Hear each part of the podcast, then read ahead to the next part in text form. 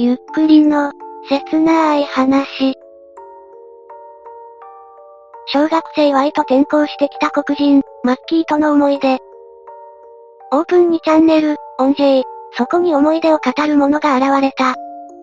小学生 Y と転校してきた黒人、マッキーとの思い出。1学年1クラスしかない田舎の学校や、6年間一緒のクラスメイトよ。小学5年生の時にやってきた黒人マッキー。彼との出会いで平々凡々に過ごしていた Y の学園生活が変わっていくんを。唐突に始まった自分が足り、どんな話なのでしょうか？そうなんだ、よかったな、ええやん。いやそれマジックのマッキーやないかい。素晴らしいな。みんな聞く準備はできたようです。うちの地域には少しデカめの工場があってそこに配属の親父と一緒にやってきたんや。初日、転校生が来るぞガヤガヤからの黒人登場にクラスは静まり返った。名前はマッキー。そこでお調子者の水木が口を開いたんや。黒くてマッキーってマジックじゃん。クラスは爆笑の渦に包まれた。Y はずっとマッキーを見ていた。マッキーは微動だにしなかった。マッキーはいじめられた。クラスはマッキーがまるでいないみたいに時間が流れた。授業でマッキーが口を開くとクスクスと笑い声が聞こえた。給食の机はみんなでくっつけてテーブルにしてやるんだけど、マッキーの机だけくっつけずに少し離された。マッキー、マッキーのものに触れるとマッキーが映る。顔が黒くなるっていう遊びが蔓延した。君の名は、みたいな話やな。そんな話でしたっけかマッキーは体育の時間はよく見学していた。そんでいつも長袖長ズボン。そんなことも閉鎖的な小学校においては目をつけられる要因だったのかもしれない。先生もマッキーの現状を知っていたに違いないけど何も変わることはなかった。それでもマッキーは毎日学校に来た。Y は小児喘息持ちで当時ピークやって学校を休んだり早退して病院行ったりが増えた。ほんで一時期は体育も見学するようになった。隣にはいつものようにマッキーがいた。マッキーは体育座りをして前をじーっと見てた。Y はマッキーに言ったんや。楽しい。これで楽しくないって言ったら右ストレートを繰り出すんや。Y は人が希望を見た瞬間絶望に落とすのが大好きやった。ストレートなクズがいます。お前ふざけんじゃねえよ。それはボビー・オロゴン。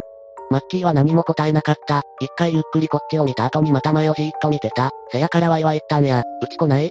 答えなかったから監禁かよ。ここの住人は発想がユニークですね。ワインチには庭にバスケのゴールがついてるんや。兄貴が使ってたやつやけど、ワイは日頃から思ってたんや。黒人やしマッキーはバスケうまいに違いない。見てみたいな練習していなマッキーは前を見ながら口を開いたんや。いいよ、それが最初の会話やった。後から知ったことやけど、Y が NBA の下敷きを使ってるのを見て、こいつバスケ好きなんか、って思ってたとのことや、そんで学校の一日はいつも通り過ぎてランドセル置いた後にここ来てやって近くの駄菓子屋を待ち合わせにした。マッキーは来なかった。黒人に見捨てられてるやん。黒人でも、いじめられてても、関わる奴は選ぶよな。しゃあないは切り替えてけ。1に対して辛辣すぎだろ。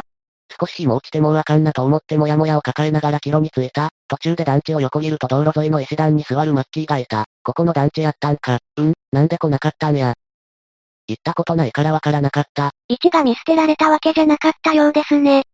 言えばええやん。言えないよ。ほなくらいしまた明日な。明日、こんな感じの会話をした。Y は家に着くまでの間なんとも言えない気持ちになってニヤニヤしてた。もやもやは晴れた。ほんで翌日は団地まで Y が迎えに行ってうちでバスケしたんや。予想通りマッキーはバスケが上手かった。身体能力の化け物や。なんで学校で体育やらんのか聞いたら汗をかくから。ほなら半袖短パンでええやんと言ったら肌が見えるから。もやしっこだとみんなに思われてたマッキー。Y はバスケで勝てなかった。まさかそいつの名前アロン・マッキーじゃないよな。マッキーつよ。パマッキーよ。ほんで夏になる。クラスではマッキーももう空気みたいな感じで特に騒ぎはなかった。いない。Y も学校だとそんな空気に流されてる。ほんで放課後うちでバスケ。Y とマッキーは友達なのか友達じゃないのか。友達って何なんだろうなって。夏、プール、水着、マッキーは逃げられなくなった。マッキー頑張れ。潜水服でええやろ。これ思った。バカかこいつら。クラスでもマッキー熱が再加熱された。体も真っ黒なんかな。筋肉ムキムキやろ。いや、ガリガリやろ。泳げるんかあいつ。チンポでかいんか。いやあんなんもやしやろ。そんな中でいざ体育の授業、着替えの時間、完成が起きマッキーの着替えは水木によって実況されながら催し物にされた。まとめサイトさん、Y は虹色でお願い。Y の色は金銀で。マッキーは引き締まった体つきで運動してる人のそれやった指笛を吹いていた水木は固まった。マッキーは身長高い。身長は一番高かった。でもいつも体育座りしていたりしてたからそうは見えなかっただけで。クラスが静まり返った。男子が全員思ったと思う。こいつに勝てなくね。マッキーの逆襲が始まる。こん中に、マッキーにひよってる奴いる、いねえよな。やってみせろよ、マイキー。マッキーとマイキーが混ざってきました。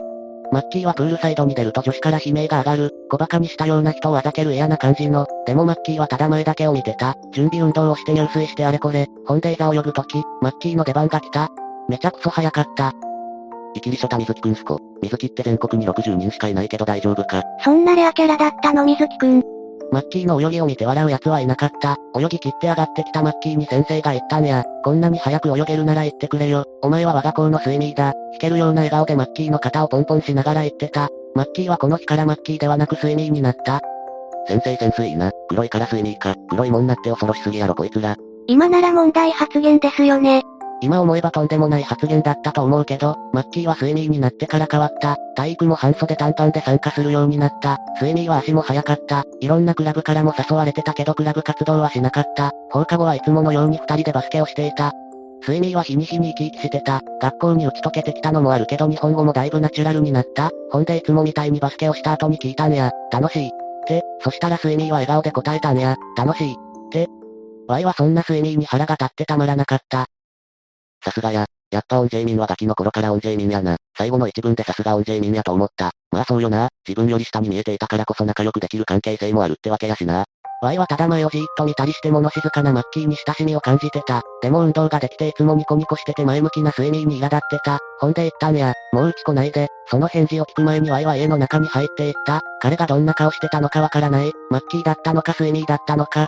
クソ野郎やな。おいおい、やるな徹底してる。一致も一致で寂しかったんやね。それから Y は彼と放課後遊ぶことはなくなった。水木たちと遊戯をしたりしてた。うちの庭にも平穏が訪れた。ほんで6年生になった。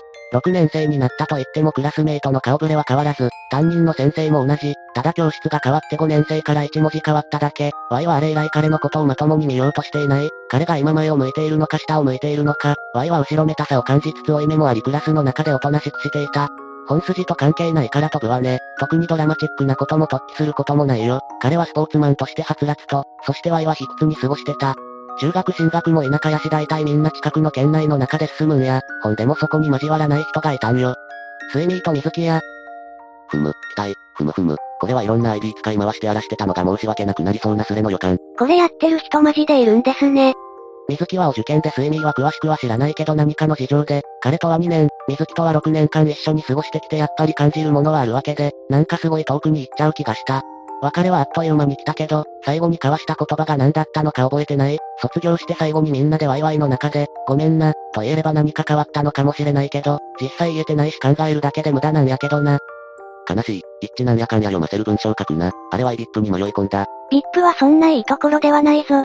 そんで今や、Y は地元にも帰らずあの頃の人たちとは全く連絡も取ってない、というか連絡先も知らない。ほんまに Y の少年時代は存在したんやろか。そんなことを考えてまう。ほんでも今でも夢に出てくるのはあの頃の人たちでそこにはマッキーがいてスイミーがいるんや。10年20年とこれから過ぎていっても Y は小学生の頃の人たちの夢を見続けるんやなって。